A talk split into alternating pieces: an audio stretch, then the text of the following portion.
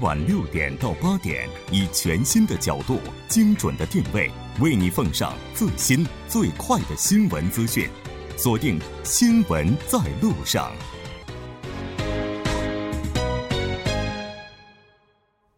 好的，欢迎回来，了解最新热点焦点。锁定调频一零点三，《新闻在路上》。稍后是广告时间，广告过后马上回来。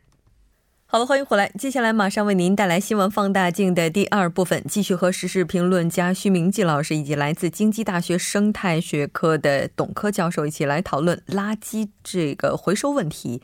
当然，节目也期待您的参与，您可以发送短信到井号幺零幺三，通信费用每条为五十韩元。另外，您也可以在 YouTube 上搜索 TBS EFM，在收听 Live Streaming 的同时点击对话窗参与互动。那咱们接下来接着这个说一说韩国塑料垃圾回收回归正常的这个话题。其实现在不能算是回归正常，只是暂时的，对吧？那我们通过就前一段时间大概这十来天的塑料 大乱哈，也能够感受得到，在韩国塑料垃圾还是挺多的。就为什么会这么多呢？是你看，进入二十一世纪以后啊，嗯，这个一次性的用品用的多。嗯，而且呢，这个一人住户越来越多，嗯，而且呢，网上购物盛行，是的，还有这个配送文化，是。那么，其实我不知道主持人怎么样，因为我们家也是，呃，隔隔两天就会有 有快递，有一个有一个快递或者是纸箱会来。嗯，那么这其实我买的东西虽然不是很大的啊，但是呢，盒很大，那纸箱子真的很大，然后打开来里面有的时候有报纸。啊，有的时候有装一些什么一些泡沫的一些质地，为了为了可能是为了防止什么破裂也好，这么产品啊，所以买这么一点点东西，垃圾会剩下会出来这么多。嗯，而且呢，这个呢现在已经正了定局。当然，我现在看呢，中国大概比韩国不知道多多少倍啊，应该，因为中国现在也是这个配送文化也是中国也是特别厉害，在韩国也是一样。所以说，这垃圾的量呢越来越多，越来越多。但其中呢。像纸啊，像这种东西，或者是瓶子，这种还回收还可以。但是其他，就是尤其是现在讲的一个塑料垃圾，还有呢，就是像那个什么泡沫的，像这种东西呢，又不好不好不好处理，啊，也也不挣钱。所以说呢，这问题发生在这里，其实是在这里的啊。但是呢，那个整个看起来呢，因为一家公司跟这个公寓小区签了以后呢，他刚他说那我这样的我都不拿了。所以问题呢是出来这种现象。那么，到底韩国一年这个有多少呢？那没有没有正确的统计。但是呢，依我看来呢，比这个十年、二十年前呢，可能增加了百倍是有的。嗯啊，因为这个大家都在网购，大家都在配送快递等等的，所以说这个这个所谓的这个垃圾呢。它的生产量是越来越多的。嗯，对。哎，我在想，你说现在垃圾分类这么难，接下来的话，会不会人们又回归线下呀？购物的时候都去店里面，尽量的去减少这些垃圾，这也是我们可以提倡的吧？嗯，是的。其实，但是我觉得呢，这个你看，像是韩国，首先它这个国家面积不大。然后呢，城市，但是你这个城市化程度是非常高的，嗯，所以说这个垃圾你多产生，这个是避免不了的这么一个东西。但是呢，我觉得相对于这个产生的垃圾控制它的数量，你更重要的是政府对于这个垃圾的这么一个管制的这么一个态度，我觉得更重要。千万不能在，尤其是作为政府，不能在这个利益上只在眼前利益上打小算盘。那我看我找到一个数据呢，就是说韩国环境部呢，它是三号的时候说，它发布了这么一组数据，说今年一到二月，韩国废塑料的这个进口量是一点一。一九三万吨，然后呢，同比暴增百分之二百一十三。那相反呢，出口量呢，从去年同期的这个三点零五四二万吨，减少到了一点零六二五万吨，缩水了三分之二。嗯，那我觉得这个东西就反映了，其实韩国它在没有意识到这个中国对于这个颜值控严格控制洋这塑料垃圾进口的这个政策的这个执行的这个力度，然后呢，还想通过可能这个从垃这个塑料垃圾的回收，然后倒手，然后再挣。挣一点钱，我觉得这可是一个可能是我猜测的啊。但我觉得，但我觉得，如果是真的话，这个态度是非常不好的。那所以说呢，这个东西也是有人提出来，这个是不是韩国也应该像像中国一样，然后提出来对这个塑料垃圾进口的这个设一个高的门槛，然后或者是甚至不要这个输入塑料垃圾。嗯，当然，不管怎么样的话，像这个垃圾分类。我个人认为哈，或者说这个，我看一些报道上，这个跟我有同感的人也是挺多的。就是咱们现在在对垃圾进行分类的时候，也有很大的一些误区，而这些误区可能也是间接提高了垃圾回收公司他们的成本，所以说他们就选择整体放弃。其实这个我们也有责任，嗯，而且责任呢也很大。对，其实这分类呢，韩国从二十年前开始已经分类了。嗯，那分类怎么分呢？那瓶子就丢在那里，纸就丢在那里，什么塑料袋什么就丢在这里。问题是什么呢？瓶子啊，你要把盖儿分开，因为两个是不同性质的嘛。是的。那所以说要分。还有呢，像塑料袋，现在这个一次性的太多了，对吧？你打电话啊，今天想吃什么，打电话就叫他就会送来，对吗？嗯。那么他们会用那个一般的什么所谓的，大部分都是这个泡沫的一些制品嘛。嗯。一次性的这个容器哈。那你吃完了以后，你是不是要洗一洗？也不洗，丢那个塑料袋里面吃的东西还没吃完你就扔，那人家呢拿回去以后，那还都要洗，还要再清理、再分类，太累了。这其实我们一般的居民呢，这是有责任的。所以说你要彻底做好分类，该洗的洗，该分的分。这样的话呢，那么回收公司呢，哎，那挺干净的哈。这个拿去这个做什么？那个拿去那个做什么就可以了。这问题是这样的人，大概。一个公寓小区里面，这不知道到不到百分之十。其实，其实，其实我很敬佩徐老师有这种想法，但是，但是呢，其实我做我，我觉着呢，其实，在垃圾分类上，我觉得韩国做的其实也不能说是很好，但已经也是很不错的了。然后，相对于相对于像是中国的一些垃圾分类上的标准，但是呢，这个我认为这个哪一点需要改进呢？就说这个在垃圾分类上分类的好，然后呢，就是我们把它这个然后分类都收收走了，然后怎么处理？那并不代表它这个。末端对于垃圾的这个末端处理也处理的好，所以说呢，垃圾我们哈分类分得很好，啪啪啪啪啪，哪怕就是说我们在这个小区居民区里面，这个市民没有进行直接分类，我们收集来以后，然后在这个这个垃圾回收厂里面会有这个人工，然后对它进行重新再分类的。可是分类完了以后，你看我们这个处理是怎么处理的？还是把它。出口，然后卖出去，嗯，然后呢？但是这个东西，所以说我们更应该想办法是怎么在这个末端上，然后进行一个好的处理。我觉得是不是？而不是说这个过度的依赖出口了垃圾，是的，就是能不能在国内就对它进行一个消化再利用？哎，这样比较好。我记得韩国的话，像这个有一些区域，他们也有自己的垃圾焚烧或者说再回收利用的这样的一些工厂。可能接下来的话，在这些工厂上还是要加大一些投入了哈。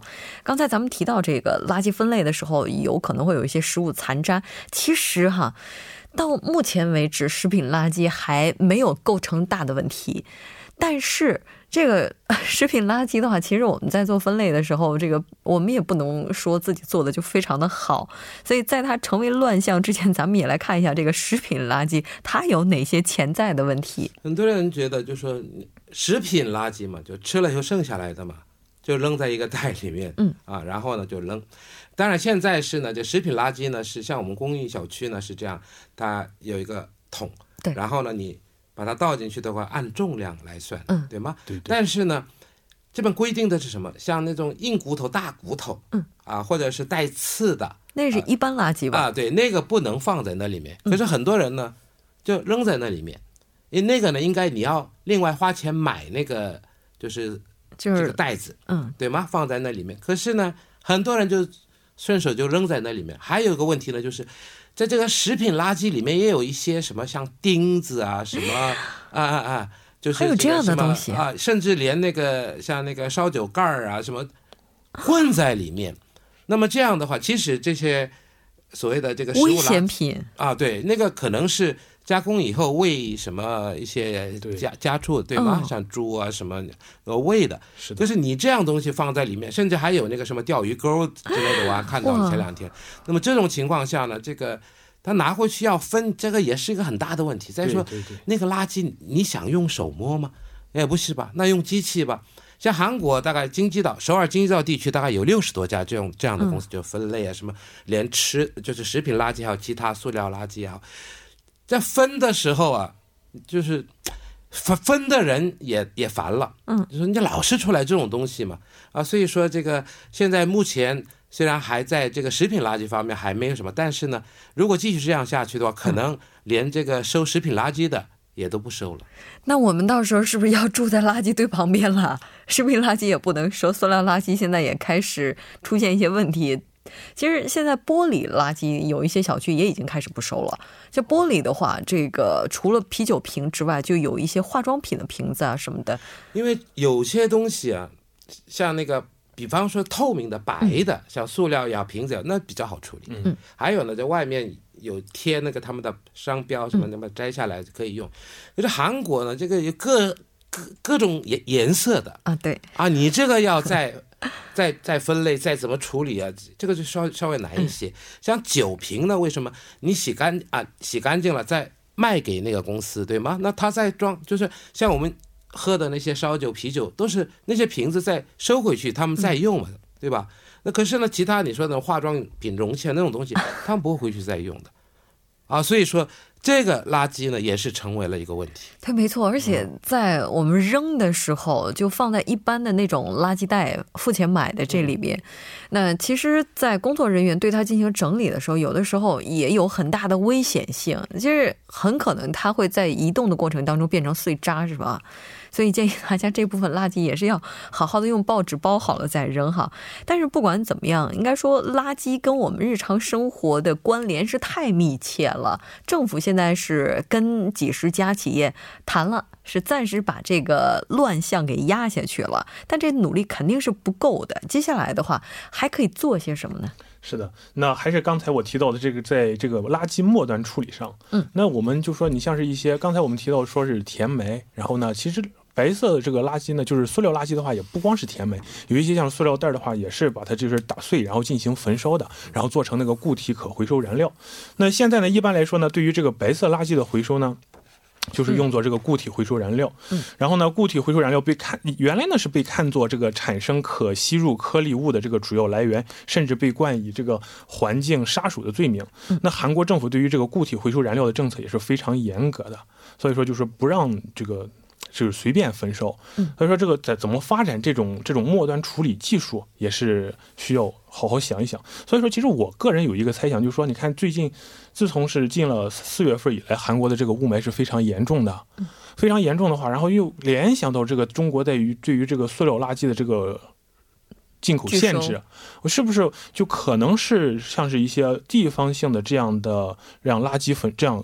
塑料垃圾的焚烧厂，然后进行这样没有限控制的这样焚烧，然后会导致一些固体颗粒物的这样过度排放。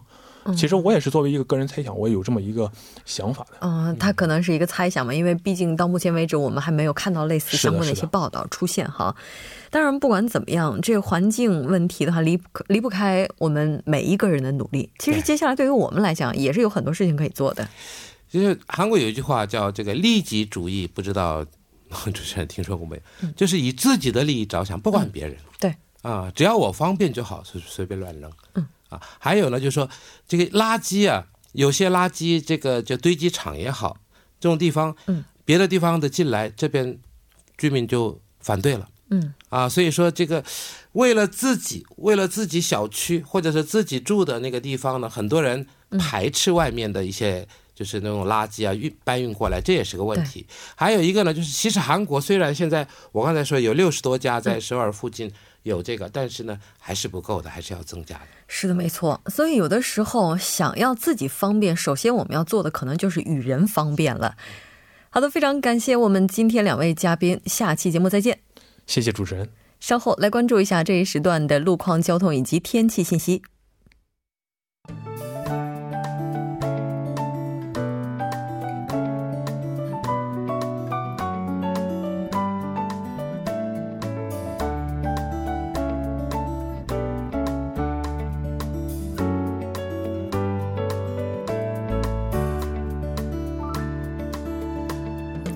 晚间的七点四十五分，这里依然是由楚源为大家带来的道路和天气信息。让我们继续来关注一下最新的路况信息。在东部干线道路圣水大桥方面，上界桥至马德地下车道的路段，由于晚高峰的关系出现了拥堵。相反方向，长安桥至越界一桥的路段，也是由于受到流量大的影响，出现了交通停滞。下一则路况来自于内部循环路圣水大桥方面，成山高速入口至红志门隧道的路段，由于车流增加，导致了交通拥堵。相反方向，越谷高速入口至成山高速入口的路段，也是由于进入的车辆过多，导致了以上路段的下行车道交通停滞。还请各位车主朋友们参考以上信息，注意安全驾驶。好的，让我们来关注一下天气。明天由于受到西海上高气压的影响，全国大部分地区天气晴朗。由于西北风的关系，明天白天的气温将会比今天有小幅的下降，但是昼夜温差较大，还请各位听众朋友们注意适时增减衣物，小心感冒。好的，来关注一下首尔市的天气情况。今天晚间至明天凌晨晴，最低气温七度；明天白天晴，最高气温十八度。好的，以上就是今天这一时段的道路和天气信息。我们下期节目再见。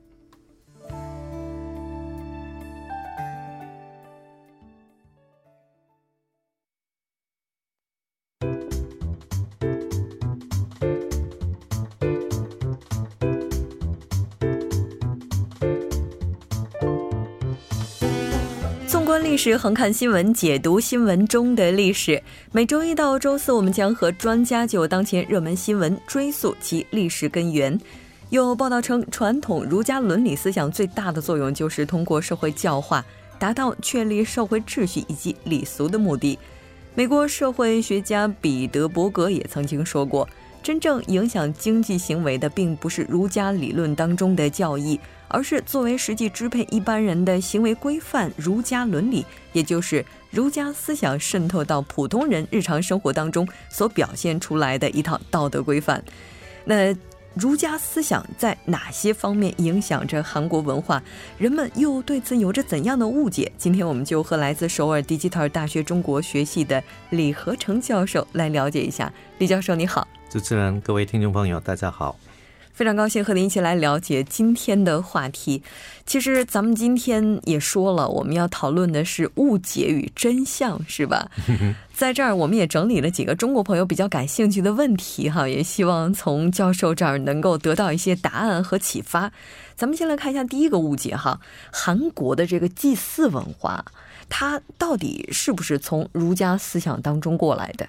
嗯，我们已经讨论到这个中国的儒学也有这个发展的变化。没错。那我们现在所认为的韩国的祭祀文化是完全是按照宋朝的这个朱子学，哎，所以我们这个所谓祭祀的这个程序呀，它里面的内容是完全是按照这个朱子家里的，嗯，呃，完全是按照那个顺序的，呃，东西的准备，然后呃，过程。然后以后的所有的这个程序是完全是按照这个宋代这个朱子学的嗯所记下来的内容啊。其实，在中国的话，孔子这个人是非常矛盾的。他有一个理想国，他的理想国是西周时期，他觉得那个时代是非常完美的。然后他觉得自己生活的那个时代是礼坏乐崩的，所以他一生都致力于想要恢复周礼。当然，到了他晚年的时候，就已经放弃这想法了。但今天听到韩国这个祭祀文化从中国宋朝就一直流传至今，还是觉得非常感慨，因为在中国这个祭祀文化可能已经弱了很。多了，可能现在你在中国生活的话，就没有机会看到所谓祭祀这两个东西的。嗯，比较大规模性的还可以。那每个家庭里面几乎已经没有这个祭祀了。差不多到我爷爷那辈吧，因为我爷爷是山东人，然后出自大家庭，他们的祭祀非常的复杂，盘盘碗碗的，然后男人可以碰那些东西，女人不能碰，等等，有很多说道。但是到了我爸爸这一代的话，就。被简化的已经觉得一眼就能够看懂的感觉了哈。嗯，不过现在韩国的话，呃，如果生活在韩国的中国朋友真正的有时间，呃，中秋节或者是过年，或者是你朋友这个家里有什么这个这个祭祀活动的话，真的可以去看看，到底是有什么不一样，到底是哪一个是我们所谓儒家的这个呃正面貌，可以看得到。这个我觉得中国朋友非常感兴趣的，应该就是韩国在祭祀的时候那个供桌。据说这个供桌连摆放的位置啊，摆什么东西都是有讲究的，都有讲究的。每个地方要摆的这个东西的内容，嗯，还有这个安排的程序，每个家庭都不一样。啊，每个家庭都不一样。这个也是从刚才您提到宋朝的这个儒家的。他们那边过来的吗？过来以后呢，我们按照我们自己的一些地方的风俗，稍微有给它改变，而且已已经流传到这个快几千年，所以每个家庭的也有稍微给它改变。是的，不管怎么样，祭祀的话，确实是。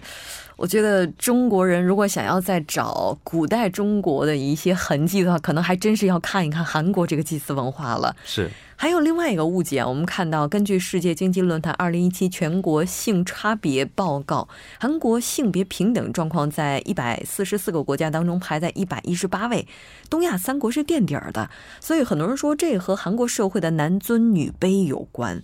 那男尊女卑这个思想，大家又觉得它和儒家思想有关。真的是这样吗？呃，可能是有，真的是误解了。嗯，你我你上一次稍微提到这个儒家思想里面，父父子子，男男女女。对，呃，这个这怎么解释？每个时代稍微不一样的。呃，如果是有人认为这个是男女差别，过的过去的是可以说得通，现在大概行不通。比如说，我前几天我跟一个学长这个讨论某一个问题的时候，我才听了一个很惊讶的消息。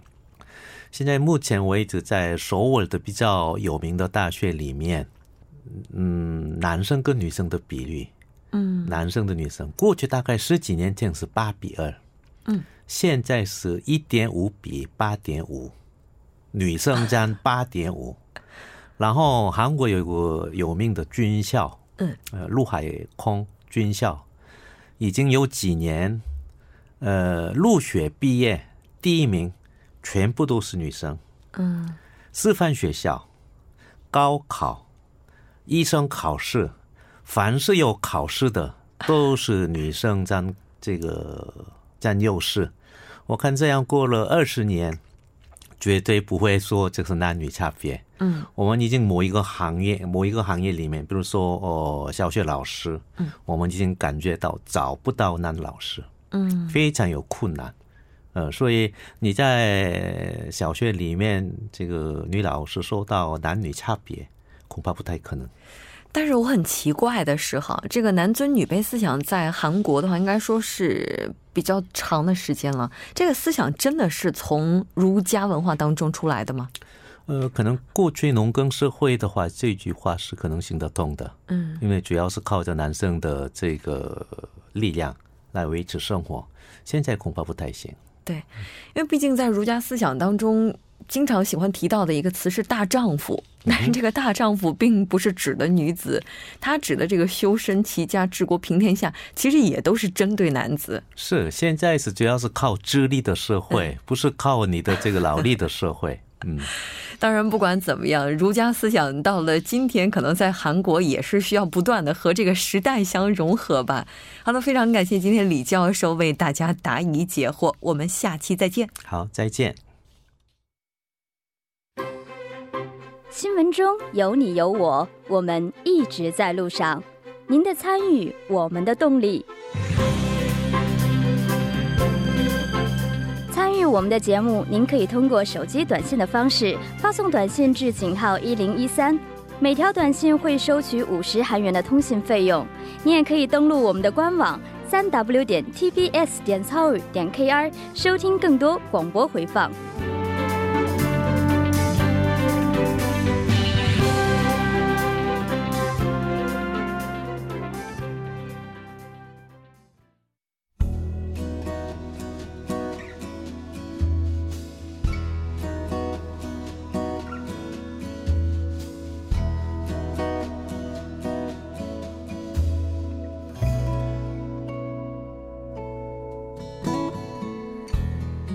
好的，到这里我们今天新闻在路上两小时的节目马上就要接近尾声了。最后依然为您送上我们今天的结束新闻：两天站着做二十五台手术，累计工作时长超过二十六个小时。这两天，中国淮安一名张姓医生拍下来工作后肿胀的大象腿自嘲的照片，感动了不少的市民。那这名医生介绍，清明小长假前，淮安的妇幼保健院出现了手术高峰。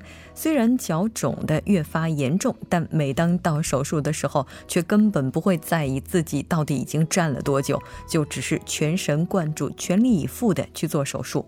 在采访当中，记者感受最为深刻的就是医务人员连轴转，辛苦程度超乎常人想象。人们常说换位思考，将心比心。我们在为医生的尽职尽责动容时，也希望家属们能够对医生多一分信任，多一分耐心，少一些医患之间的矛盾。今天的节目就是这些了。制作人范秀敏，作家金勇，音乐，感谢您的收听。明晚同一时间依然陪您在路上，我是木真。